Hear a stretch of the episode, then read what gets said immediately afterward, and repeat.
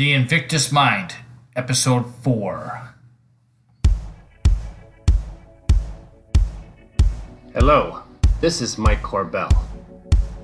Each and every person is a sovereign individual, born with a spark of divinity, with unique and unlimited potential.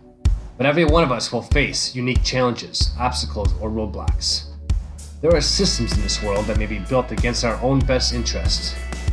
Governments use force to coerce and compel us. Sometimes we build systems in our very own head. In each episode, we will look at these systems, these roadblocks, the things that prevent us from reaching our true potential. We will discuss how to break free and regain our sovereignty, how we can become the master of our fate and the captain of our soul.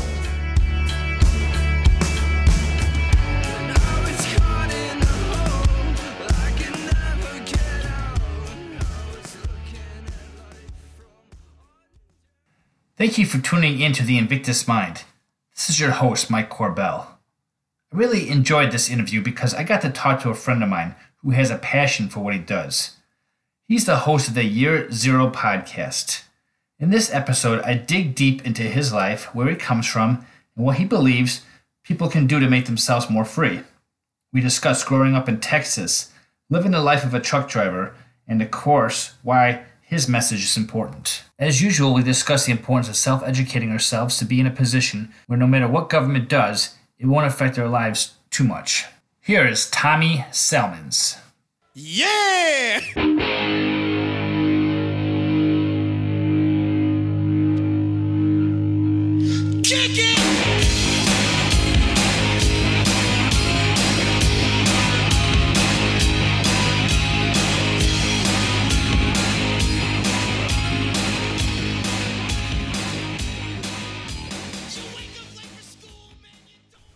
Hey Tommy, how you doing today? I'm good, man. How are you? Great, great. Hey Tommy, I wanted to get you on the show because uh, you and I did a episode for your podcast about a year ago, and I thought I'd uh, return the favor to you.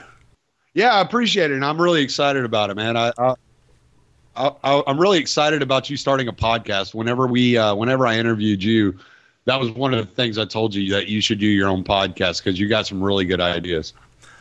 Well, I appreciate that. Yeah, it's been a uh, work in progress, but uh, I finally got it launched, and uh, we'll see how it goes. See if I get some audience listening to me, right? Oh, we'll get you. We'll get you a couple of fans. There you go. Well, Tommy, you're the host of the uh, Year Zero podcast, although it had a different name when we uh, did our show last time. Uh, why don't we start there? Why don't you tell me a little bit what, what, what you're doing, what Year Zero is all about? And uh, I know I listen to your show every once in a while, despite the fact that there's probably about 15 or 20 shows I listen to. I catch you once in a while, and I'll give you the chance to tell me a little bit about yourself, what you're doing, and, uh, and why you're so passionate about it right now. Yeah, man. Uh, podcasting in itself is an, an extremely, um, extremely flooded market at the moment. Um, it, and it's good and bad. You get a lot of voices out there because you, but there's no gatekeeper. So anybody can go out there and talk about any subject they want to. And when I started my podcast, it was very similar to to your thinking. Um, I had just read the book uh, by Harry Browne, How I Found Freedom in an Unfree World. I'd been considering podcasting a while, and uh, I was looking for a subject to to kind of launch me. But ever since I was a kid, one of my one of my real passions and, and one of the things I found real intriguing was intelligence, and especially the CIA. Um, I might have a little bit more interest in the NSA and DIA if there were a little bit more information out there about them. But when I was 12 years old, I saw um, JFK by Oliver Stone, and that just sent me down the rabbit hole of all the operations of CIA and the the things they had been involved in. And so when I when I relabeled my podcast, rebranded so to speak, from Stranger Encounters to Year Zero, it was because I was reading through Vault Seven and and all all the leaks that came out of Wiki, WikiLeaks, and um, one of their projects that CIA was working on was called Year Zero, and it was a project in which they were collecting all the data from the phone centers. So not only do you have the NSA collecting all of your metadata from AT&T and Verizon and all these phone companies, but you also have the CIA going in there and working with these co- these companies in order to get your data as well. So when you when you trace the term year zero back, it traces back to Cambodia, I believe it was, and uh, Pol Pot, and and the entire revolution um, that that came to fruition. So I thought it was a really interesting name, and and so I just kind of latched onto it and stuck with it. Well, that's awesome. Well, Tommy, I got to be honest. You're the first person that would probably proudly claim themselves as a libertarian on the show here. Uh, my brother I interviewed and a couple of friends of mine, they, they have uh, the liberty mindset, but they wouldn't label themselves a libertarian. Is that what label you go by, or do you use a different word? I don't really. I had I had actually had this conversation with Sherry Voluntary. I don't I don't really grab onto the term libertarian so much. Um, if you want to talk libertarian in in the traditional sense, then yeah, I'm definitely a libertarian. And so is your brother. I don't care what he says. I always tell him that. I'm like, you're so wrong. You're so wrong. Don't even. You need to just start calling yourself a libertarian, man. But but I love Jason. He's awesome. He's so he's so smart, man. He he blows my mind sometimes. Some of the stuff he talks about. Um, but yeah, I guess you could call me a libertarian. I don't I don't really cling on to a label so much. Um, you could call me a voluntarist. You could call me an anarchist. I, I typically tell people I'm an anarchist. That's usually what I tell people because it's really hard to it's really hard to put yourself in a box whenever you start really exploring the the intricacies and complexities of every position. You know what I'm saying? For sure. Yeah. Uh, I'm kind of against labels myself. There are so many different things you can say, and depending on the conversation, who you're talking to, I guess maybe that's not the right thing to do. That's how I answer myself. Uh, libertarian, most people think of because of the Ron Paul movement, or even recently because of Gary Johnson. And anarchist is what I like to call myself. Although I'm exploring uh, this group called the uh, the Christian anarcho Christian group. So I don't know if that's uh, some people in the party, the Libertarian Party, I know are not. Uh, believers in the higher authority. Uh, I am, my brother is, and I think that's kind of where we shay away from uh, that label per se. But uh, I just like talking liberty, and that's really what I'm all about here on this podcast. Yeah, well, you know, um, Mike Maharrey has a really good podcast on. I think it's called Godarchy. It's the Godarchy podcast, and he he really explains anarchy and and religion well. I'm not a religious person. I'll, I'll be the first one to tell you. I'm, I'm more of a, uh, I guess, uh, I'm not atheist. Um, I, I just, I, I, I, I'm more of a intellectual when it comes to the way I look at things. And if it, it can't be intellectually explained, I kind of like veer away from it. So that's kind of how, how I am with religion. I see the utility in it uh, for some people. It just doesn't hold any value to me. Um, but that's not to say that that I'm absolutely right uh, in my analysis of what religion is. It's just coming from a Southern Baptist, you know, perspective, and and and then coming onto my own. I just I was never able to get the answers I wanted, so I just kind of steered away from religion. But I have I have no opinion whatsoever about people that um, that that cling to religion for whatever reason, and I don't mean that in a pejorative. I mean that honestly. I think that it there is a utility to it, and that a lot of people get a lot out of it. There's there's a lot of value and virtue to be learned from any religious text or uh, organization. Right on. Well, you said something before that really uh, encapsulates uh, exactly what I'm trying to do. You know, you talk about intelligence, not not intelligence like CIA, but uh, just uh, intelligence in general. You know, having intellectual discussions, whether someone's religious, whether someone's not. I think that uh, somebody from our ilk are probably more prone to intellectual discussions and just trying to learn from life uh, on a whole. Would you agree with that?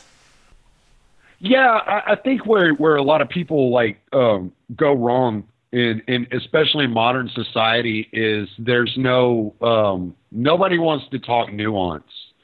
Nobody wants to get into the the the what is right and wrong about about every subject. Like no, I don't I don't look at any one answer as being um, a completely you know you know just objective reality or objective answer to anything. I believe that there there are many ways. There, you know, what, what do they say? A thousand ways to skin a cat or whatever. And there's so much nuance involved in. I mean, one of my favorite subjects, and your brother blows me away with it, is history. And the reason I, I hated history growing up, and it was because there was no nuance in it. It was all binary. It was so black and white. And when you really start reading and you start like thinking about the the people of the past in in a in a way that is um, that humanizes them, then you you start to realize that there's a lot of complexity involved in what's going on, and so many people are afraid to touch on the nuances and complexities of life and of of of belief and of thought and you know of action, and and I just I don't shy away from things like that. I, I find it I find it to be mu- much more interesting to get involved in conversations that have layers, you know, within them. Right on, right on. So, Tommy, I want I want to take a minute uh, talking about history. Want to tell me a little bit about your own history? I, I just from listening to your podcast, I understand you grew up in Texas, or you live there now. Tell me about that. Yes, I do.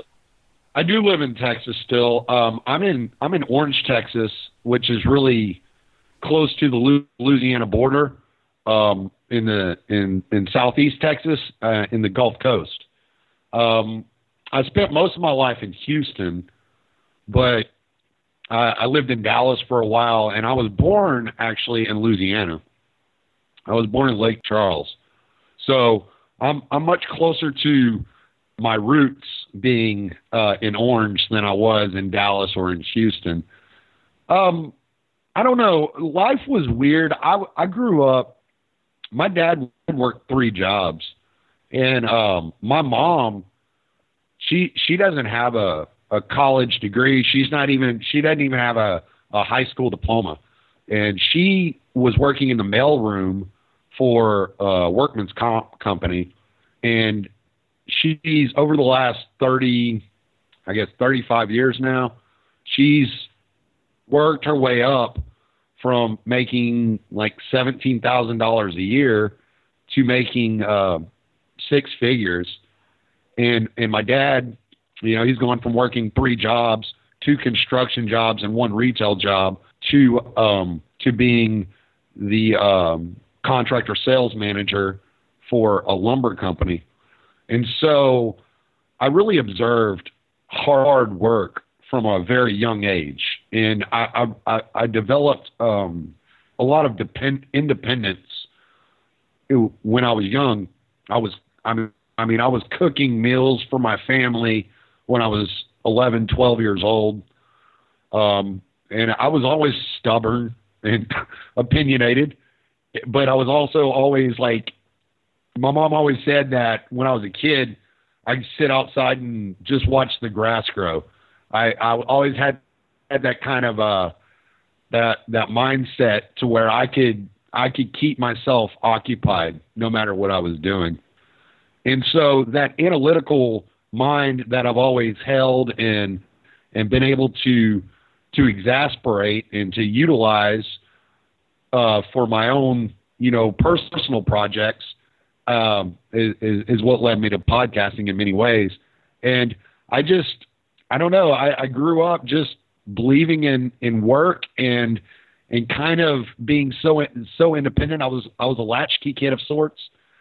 So it was, uh, it was it was it's it was always strange to me to run in and interact with authority, and so it it, it was kind of a natural, you know, progression in my life to kind of turn out into this uh, anarchist podcaster, I guess, because I just never really I never really thought I needed that much supervision. So. Well, you and I probably have uh, similar backgrounds. I, uh, I grew up very much independent of my own. I always was told that I have a lot of ideas in my head, and some of them make some sense to some people, some of them are way out there, but I guess that's part and parcel of being a libertarian, right? so, um, yeah, my dad used to always said, uh, my dad used to always laugh at me, and he would he would say, "Man, like even like when I was like eight, nine years old, they would laugh, laugh at me, and they'd be like, "Wow, you have this like you have this really interesting point of view and this way of like describing something in such a logical way and whenever I start thinking about it it's this backwards logic but you know my parents were always my mom always had this saying that we raised each other cuz she was very young whenever I was born so it it's it's one of we I have this really strange relationship with my parents um that I don't think most people have in in ever since I can remember, my parents have always asked me my opinion and respected my opinion, whether they believed I was right or or not. They, it was always a very, it was it was like we were peers. It was never an authority thing. I mean, I knew it, you know, in the in the back of my mind that my dad would, you know, discipline me if if I were to do things wrong. But I was so enamored with being analytical and thinking about things that it never really uh, I never got in a well, I mean I got in trouble obviously I was I was a wild child but I didn't get in, so much trouble that it took away it didn't take I was never my spirit was never robbed of me if that makes any sense well that's a good thing well tell me tell me a little bit about uh, the culture in Texas. Uh, I don't know if you caught the episode my brother and I are talking about, but uh, in my time in this uh, in this world, the 42 years I've lived in this world, I, I, grew up in Chicago. I grew up in Chicago, but I've been to uh, all four corners of the country, and I've been to a lot of different places. And one of the things that uh, my brother and I have really been thinking about and hammering out is just the cultural differences in this great United States and um, know we can get into the uh, the weeds in that a little bit. But uh, tell me a little bit about what life is like in Houston, because I've only I've only been through Texas. I spent about a weekend in Dallas, but uh, what, what's life like in in, uh, in, in Texas? I hated Houston. Um, I hated Dallas too. I, I, I don't like the big cities. I'm not I'm not a city person at all. I like to be out on my own. I mean, I live out here on nine, nine acres right now, but um, Houston, Dallas was a lot of trouble for me when I was a kid. Uh, I I was there until I was like 12 uh, years old, and I used I used to get beat up all the time by um, skinheads and and and people that went around calling themselves Aryan brothers um, because as I like I lived in Oak Cliff, which is like a really ghetto area and it was it was a lot of people on government housing in Dallas. And um, in Oak Cliff, like the apartment complex I lived in was considered the black area, and across the street was considered the white area. And the guys, and we're talking, we're not talking about like upper middle class or middle class white people. We're talking about meth head, like redneck type of white people. You know what I'm saying? And these guys, these these these you know 16 17 year old skinheads and people that considered themselves aryan brotherhood would come over to our apartment complex to start trash with uh, with people in our area and because the the kids I w- were hanging out with they were all you know mixed race they were black hispanic all these different races and so they would pick on me a lot because I was the only quote unquote white kid in in in this you know apartment complex. So I I have a lot of kind of like disdain for the Dallas area and it and it shows whenever I talk about it. You know, so um, Houston, on the other hand, I, man, I was in Houston from the age of like 13 till other other than when I went to the military in, into my into my 30s, and I never could just get away from Houston. It was it was there's a lot of opportunity there, um, but I didn't like the speed. But the interesting thing about Houston is that everybody is really kind of folky in, in the in the aspect that if you go to a small town, people are going to to greet you and and look you in the eye and yes sir, yes ma'am, no sir, no ma'am, you know, and real real polite. And Houston has that feel for for a place with you know eight million people or whatever it is. There there's it's it's really personable in a lot of ways. The people are extremely nice. The culture um, of people, it, it, there's no there's no such thing as a stranger. You know what I'm saying? And if it wasn't for how busy Houston was and and all the just constant go go go, I'm probably would have just stayed there. But but it would but the the constant hustle and bustle just just drove me up the wall. It, it, it I just couldn't deal with it. So we came out here to a small town, um, and we live technically we live in Orange, Texas, but we're closer to a little town called Mauriceville and Mauriceville is really interesting. Mauriceville doesn't have a sheriff's department. It um it, it, it raises money not via taxes, but it has a fair and a crawfish boil and barbecue to raise money every year. And they use that money to work on the bridge and yeah, singular, one bridge. Um and and all that. I mean, seriously, there's one intersection in the entire town, so it's a nice little town. I love it. Um, but but it's really interesting because it's a it's a lot closer to to my idea of what a community and what a town should be, and it's much more voluntary, and so I really like it. And um, I was actually talking to a a syndicalist friend of mine, and he was like, "Wow, that sounds like a commune." And I was like, yeah, it kind of is, man, but it's just a small Texas town, man. There's like, I don't know, 2,000 people that live in Mauriceville. I love it, man. It's, it's really nice. Everybody's like really nice. There's like one bar, and the bar is probably the size of one of the closets in my house, you know, and we just hang out and just drink some beer and just everybody says hi and gives each other hugs. And if you don't show up, you know, one day, the next week everybody's asking where you were, you know. It's it's just a really nice little community and I really like it. But but back to Houston, it was interesting for a lot of those same features for a big city, eight million people, having a lot of very similar features. You know, um, other than the like I said, it was just a lot of hustle and bustle in Houston, and I, I just never really cared for that.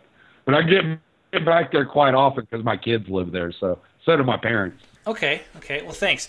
So yeah, I guess um, I'm one of those privileged people that live out in the suburbs of a, a big city in Chicago. So it's funny because I had some friends that uh, I used to I used to have a boarding house. One of my first places I lived was uh, one of my friend's grandmothers, and he she had a, a boarding house where she would rent out some room to some uh, some guys from Mississippi, and they live in a small town. And they said that there was one stoplight in the whole town, and uh, they came up here to Chicago to uh, to do construction six months out of the year. And so I remember I was living with them, and they told me that mm-hmm. uh, uh, I'm a I'm a city boy, and I, I had to make a distinction because uh, living in the suburbs and living in a city are two different things. Granted, it is fast around right. here in the suburbs, but it's not as fast as the city. And the older I get, the uh, the more I want to live in the south or in in, uh, in the country more. So I understand uh, kind of where you're coming with that. Yeah, um, I actually lived in the suburbs in Houston as well. Uh, I lived in Katy, which is is on the west side, but I lived. In, I mean, I was in Houston for so long. I lived all over the place in that in that in that that town. Uh, and I, and I was in the city. I've been out of the city in the suburbs, and It depends on where you're at. Like really, uh, even within the city. Uh, and see, Houston. Here's what people don't understand about uh, Houston. It's not like it's not like being in Chicago. It's not the same type of city. Houston is spread out. It's huge. It's it's this massive expanse of land where things are built out. They don't build up. They build out, and they took over all this property. Um. So so you uh you have this massive city and, and it incorporates so much land and so much mass that you actually don't have like um a, a minor suburb of Houston. What you have is you have like you have Katy, Conroe, the Woodlands, um, Hockley, Cypress, and you have all these areas that are actually considered suburbs that have been swallowed by the city. It's really it's really crazy. If you when you drive through Houston, it'll take you an hour and a half to get through it all. It's just everything's interconnected. I gotcha. So Tommy, you're a you're a truck driver, right? That's that's your profession right now. Yeah, that that that's that's how I make my money. Are you considered a local driver, or did you do cross country? I do I do what they call dedicated. So I'm on a I'm on a route to where I um, run specifically for a company called Georgia Pacific, and um, you may not people may not be aware of what Georgia Pacific is, but but they make a lot of paper products. I mean, they deal with paper towels, toilet paper, all these different things. So. Um, I, I'm running. I'm running at the moment. I used to do over the road, and I used to do all 48 states, and I've been to almost every one of them um, in the upper 48. But uh, right now, I pretty much stay between Texas and Louisiana. Every once in a while, I make my way up to Missouri or Oklahoma, and Kansas. But for the most part, I, I, I stay close to home. I'm always within a day's drive of the house and um, I get home every weekend, which is a lot better than what it used to be. So it's not it's not near as bad as it once was. Well, that's good. At least you get to see your family. I, uh, I bet sitting in a truck you get to to. yeah. I bet sitting in a truck you get to think a lot. You get to listen to podcasts or just kind of uh, intellectualize uh, different different subjects, right? I know I do that when I drive uh, a lot. Yeah, no, it, it's it's it's. It, I mean, it, it's like any other job. It's it's got its pros and its cons. I, I spend a lot of time alone. I, I got my dog that rides with me. If you ever listen to my podcast, you'll probably hear him interrupt me every every once in a while. I record a lot of my podcasts from the road, sometimes when I'm driving. Um, and you know, it, it's it's it's interesting because you know, um, well, since I found the Mises Institute and, and their website, and I've downloaded so many of their audio books um, that that are free, which which is awesome that they offer all this free material. Um, it I I'm always busy. It's it's like I, I'm a rolling library. I've I've always got books and audio books and podcasts and all kinds of stuff going on. Um, I try to spend you know some of my downtime writing because I love to write and I, I write, I read, and I listen, and that's that's what I do. That's my life. And I get home on the weekends, and my my brain is all scrambled from all this information that I've been taking in taking in all week. And my wife is so not interested in anything I have to talk about that I actually have to be a normal human being for a, a couple of days, which is nice too. So your wife's not politically minded? Not at all. Not at all. No. Um, she's she finds certain aspects of it interesting, but nah, it's she she keeps me grounded. She keeps me in check when it comes to like, hey, this is real life now. We gotta we gotta we gotta paint a wall or you know like whatever.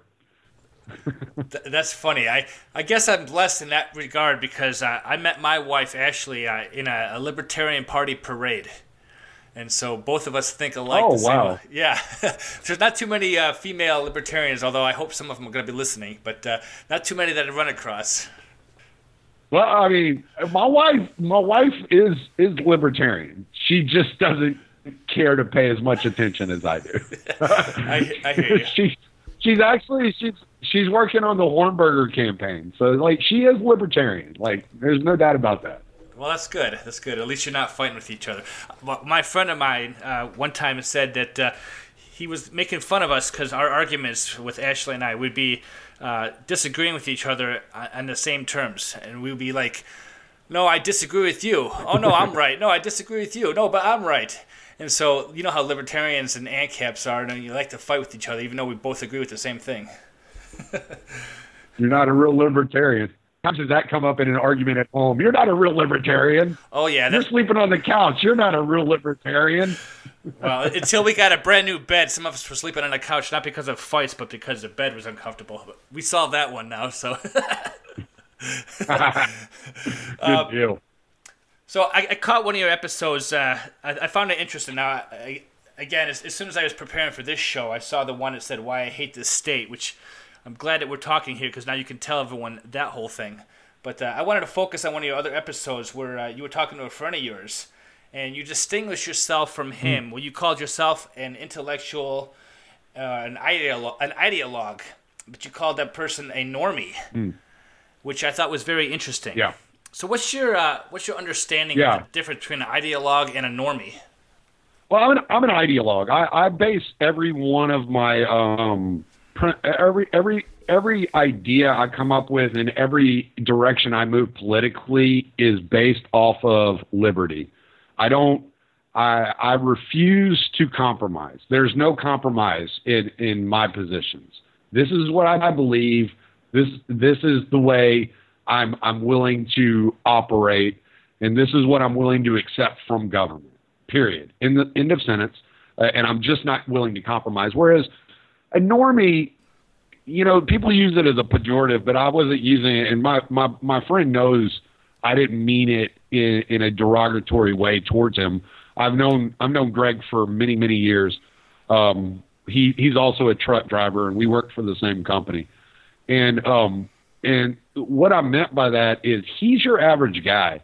He's not paying attention, you know, 12 hours a day to all the news and he's not reading up on libertarian philosophy. He's not he's not a he's not a dork. You know, I'm a nerd when it comes to this stuff. I don't look like it, but I am. I'm a nerd, man. I I love I love getting into like the weeds and, and average people don't do that. Average people are worried about what they're going to eat for dinner and you know when the next time they're going to get to see their grandkids. And that, that that's where I was coming from with that. It's it's it, it it's just something ideal being an ideologue is nothing to to look up to. Some people people are just obsessive, you know, people, and I am, and I I get, and I want to dig down so deep and find out, oh, why, why, why? Get to the fourth level and and find out all these minute details that the average person really isn't interested in. And I can see my wife's eyes glaze over because she's a normie. You know, her eyes glaze over when I start t- talking about some of these things, and she's like, "Okay, dude, shut up now." You know, so it, it's not it's not a pejorative as far as I'm concerned. It's just some people do use it that way, but no, I just mean that when I'm when I say I'm an ideologue, I'm looking at everything in a binary. It's it's liberty versus authority, and in the average person doesn't look at things that way. Yeah, I understand what you're coming from. Uh, it's kind of funny because, uh, well, you know what I do professionally with, with the finance company. And uh, I would be talking about a lot of stuff, and then I would get into the weeds uh, in my political ideology. And my, both my mentor and you know some friends of mine and, and even my wife's uh, mom and her family they would tell me hey if you want to keep your business and clients happy you got to stop talking about all that stuff that you get into the weeds about. And i'm just laughing. I go that's why i got to start a podcast because i'm like you. You know i love figuring things out and and and just talking and and uh, beating an issue until to death. Finding out why you know that next level of why Right. Well, and, and Owen Benjamin, and I, I'm not a huge Owen Benjamin fan. I think he's a funny comedian, but he has this saying, and I find this this saying to be like probably one of the most true sayings ever. And he says, "I may be wrong, but I'm not lying." You know, and that's it. I, I'm not lying. Nobody's buying me off. Nobody's paying paying me. I, I I come out here and I talk about the things that I find interesting and I'm passionate about. And sometimes, you know, I mean, sometimes I release a podcast late, you know, because I couldn't find anything, you know, any story that I thought was really all that interesting to like touch on, you know, because it's like this isn't this is about being honest with not only the audience but with myself and really reflecting upon what I believe and how I how I view things. And so I always tell people I don't have a big audience. It's not a huge audience, um, but the and the people that listen to me they expect something. They expect me to address subjects honestly and in a specific way. And if I let them down, trust me, I am in contact with probably at least a third of the people that listen to my podcast on a regular basis. They're going to let me know because some of these guys, including yourself, are smarter than me. You know, I'm just loud. I'm not smart. Well, we all have our areas of expertise, right? Uh, I mean, I would love, Right. I would, lo- I would, lo- I would love to know half the stuff that. I mean, I, I, Tommy, I got to be honest with you. I'm, I'm intrigued because uh, you definitely do make your show entertaining. To the fact that uh, you really do know your stuff about the CIA and, and, and the intelligence uh, world, and you get to be uh, very versed in uh, American uh, foreign affairs and whatnot. And I find myself listening to you, or you know, if, if I can't catch Scott Horton or something like that, uh, what's going on? Let me let me check out what Tommy thinks. And so I, I like that. yeah, no, man. Thanks, uh, thanks a thousand percent to Scott Horton. His book "Fool's Errand" like really opened my eyes, and I know you like to talk about books, and I want to throw that plug out there because that is one of the best books on on what is going on in Afghanistan. Like if you if you get a chance to sit down and read or or get the audiobook version of Fool's Errand, um, it's it is some of the best analysis ever. I mean, Daniel Ellsberg, you know, he even came out and was like, "Wow, this is amazing." You know, this is an amazing book, and and Scott really broke it down. And I'm really looking forward to Scott's next book, which which is going to be kind of like a part two, and it's going to cover all the terror wars. So I'm really looking forward to that. And Scott's an amazing resource to have at your disposal. Um, he's one of the nicest guys I've ever met, and I text him, man. I te- I know I annoy him because I anytime I have an idea, I'm like, hey, I got this thought. I'm to run it by you, okay? And so I I I harass the hell out of Scott. I text Scott probably uh, almost as much as I I text and talk to my wife because he's, he's such a, a an invaluable resource, and he's one of the most knowledgeable. He's he's my mom always says he's an encyclopedia when it comes to foreign policy, and uh, I wouldn't know half of what I know if it weren't for Scott Horton opening his mouth and telling me I better learn this shit. So, pardon my language. I'm sorry. Uh, no problem. so uh, yeah, maybe I'll, maybe I'll get Scott on the on the, on the show sometime. I gotta I gotta build up a relationship with him because I've never never spoken to him or met him or anything. I'll get you hooked up with him. He's really easy to get on the show, man. Like seriously, I, I I'll, I'll I'll give you his email address. I'll, I'll get you in touch. Sounds good. Hey, so I, w- I want to uh, turn just a little ser- more serious here, uh, addressing another podcast episode um, for the purpose of my audience, uh, because the uh, the whole thing with the Invictus Mind is how we can find different ways of making ourselves free. And you know, we were talking about the normie Right. view. I, I I run across a lot of people who just don't care about things, or, or they say the common line, you know, what government does doesn't matter. And I wanted to address an Right. episode you did. It says people either feel the government doesn't affect their day, or there's nothing they can do about it. Uh, do you agree with that assessment, or not really? Yeah, no, I do. I do. Uh, a lot of people believe that. Uh, you know, um, was it was it Mark Twain that that had that famous quote that if voting mattered, they wouldn't let us do it. You know, a lot of people feel that way. You, I mean, you look at you even you look at the elections and and you look at how many people don't vote compared to how many people do, and it's always the people that don't vote always outnumber the people that do.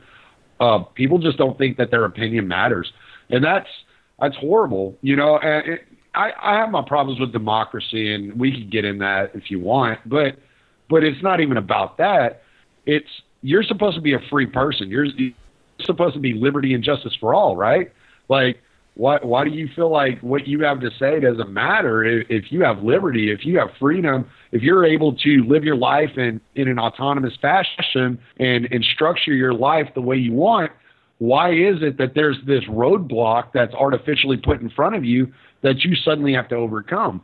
And you know, so yeah, no, I, I completely agree with that. You know, they and a lot of people, a lot of people feel that way. A lot of people feel that, and that was what Trump was elected, why Trump was elected.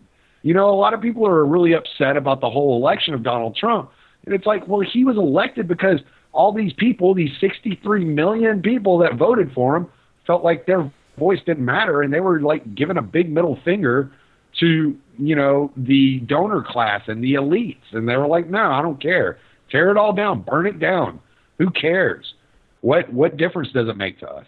you know and so yeah people are very frustrated and there's a lot of um there's there's this this idea and you'll hear you'll hear it every once in a while whenever they were doing the um, impeachment hearings alexander vindman was uh, testifying and one of the things he said was well when i accepted my role in the national security council in the ukraine under D- donald trump it was under the auspice that he wasn't going to change foreign policy in the Ukraine.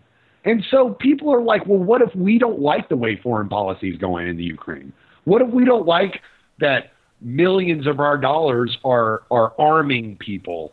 Um, you know, people that are carrying on Nazi traditions from from World War II, and you know, it, it, they just don't care. They're they're this. It's what you hear called the deep state. It's this embedded, you know, bureaucracy. John Kiriakou calls it the permanent government, which I love. I think that's the best description. These are the people that are, aren't elected; they're appointed and hired. They work their way up through the ranks, and you never know their names most of the time, unless you do tons of research and find out who they are.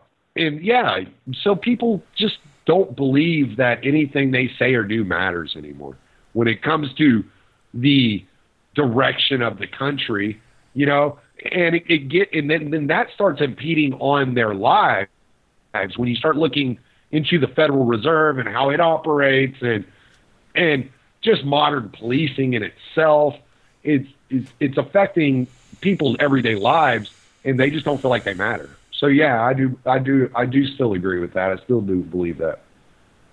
So what do you think people ought to be doing to uh, to be more informed? I mean, you think you think it's important that they uh, they become more informed? I mean, do you think podcasts like yourself or mine are uh, are, are really providing value to people, or is just more noise going on in the world? Do you th- do you think that uh, people ought to be informed about what's really happening, or should they just leave these uh, these lives of blissful ignorance? I think there's some value in the information that we put out there. Like the um, the the podcast I just did, "Why I Hate the State," is was a was a podcast um, that I did.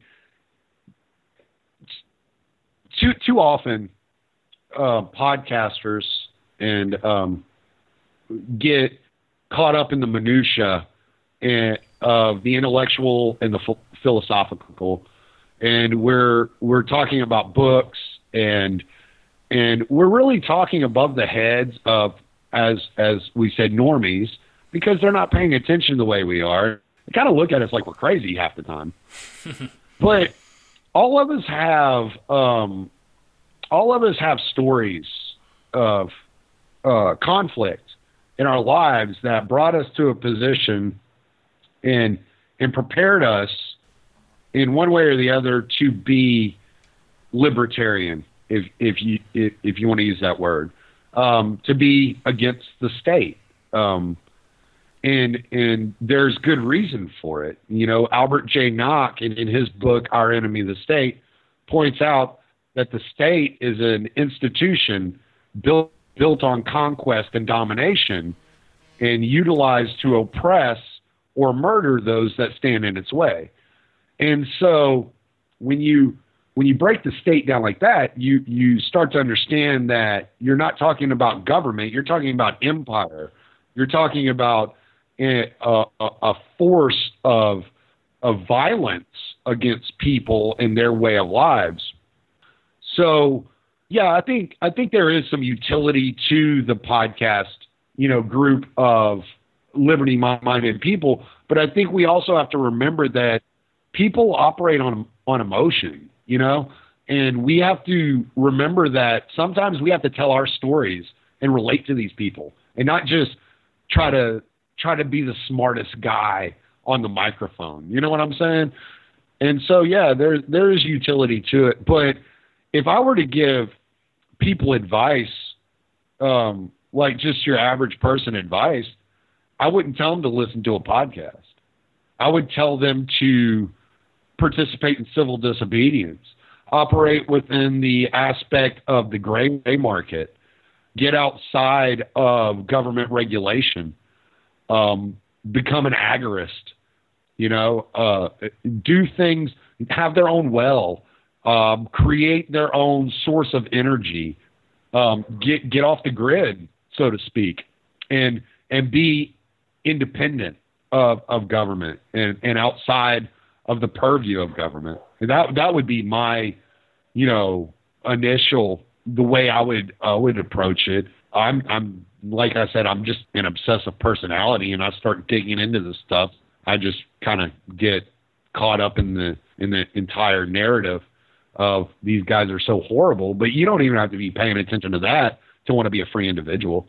Everybody, I, I think, at the root of at the root of every human emotion and act is is a desire to be free and and and autonomous and make your own choices for yourself. Right on.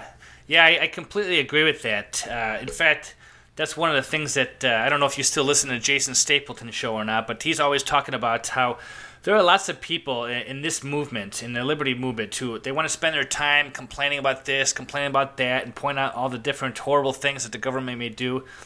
But uh, I took on his mantra years ago, even before I ran into Jason Stapleton's show, about uh, we can make ourselves free just like Harry Browne says, how to make yourself free in an unfree world. You know, Right. there's life is so complex, and we live in such a vast country that yeah, the government does affect our lives, and we should be aware of that kind of stuff. But uh, I really think that we can become free if we really want to. I mean, obviously, you talk about agorism, you talk about being a uh, civil disobedient. Uh, you know, uh, what kind of things do you do on your daily basis that really helps you facilitate freedom in your own life?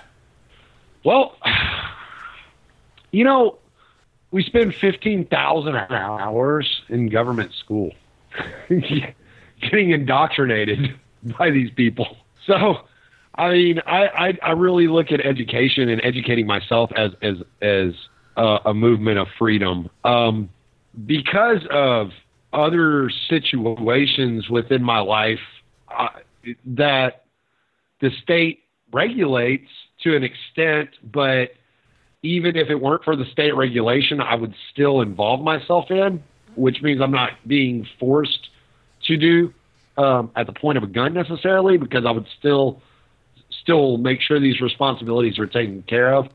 I have kind of enslaved myself in a way to um, what my life entails. Uh, my my life is pretty pretty drab, man. I sit behind the wheel of a truck for 11, and thir- 11 to 13 hours every day. So it's kind of like there's not really much I do other than podcasting and learning at this point.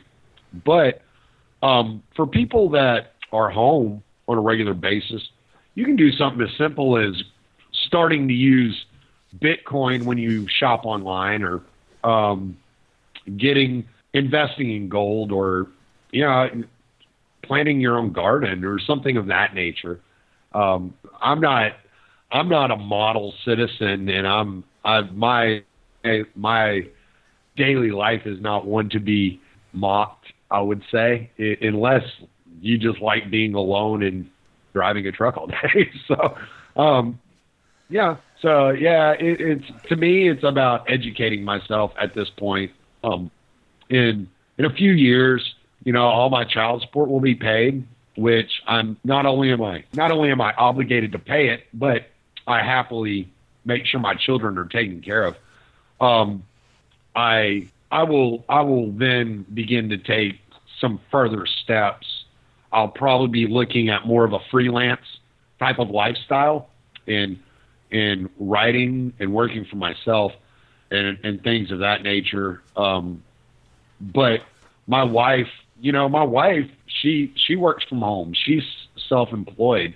She's completely independent, and that that was upon my urging to make sure that she was happy and you know content with what she was doing for a living. Um, coming from South Africa, the work environment in America is completely different, and she didn't she didn't enjoy it. She didn't appreciate it at all, and so so it was one of the most important thing to me was to free her of of those of those burdens and put her in a position to where she were she was at home. And yeah, like I said, we have property here, so we can we can have you know our own chickens or goats or cows or grow our own crops and this that and the other. I have a pond in the back that's completely stocked. I don't need a grocery store. Uh, the only reason I really need a job is to pay the mortgage, you know, and pay my child support, you know. And other than that, it's kind of like my life is pretty pretty free. I, I've I have very little debt, and I've made sure that I've stayed clear of that since my first divorce. Um, that debt really jacked me up with the first divorce.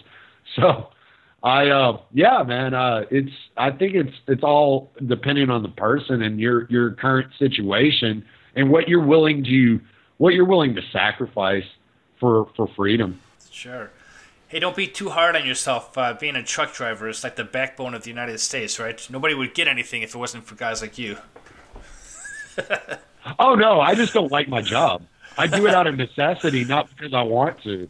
It was cool at first. Honestly, it was pretty cool to get to travel around the U.S. and see the U.S. I thought it was really awesome, but I don't like what I do. I, I never have. I didn't. I didn't start driving a truck like my friend uh, who I've had on my podcast, Gord. He he loves driving a truck, and he's he's been driving a truck since he was a teenager. His his dad was a truck driver. His grandfather was a truck driver. He's driven driven truck in Australia, in New Zealand, all over the place, you know, and he loves it. I never set out to be a truck driver. It just happened. It, it was one of those things where I had no choice at that particular time, and I just started driving a truck. So it was, it was just one of those situations. So no, I don't.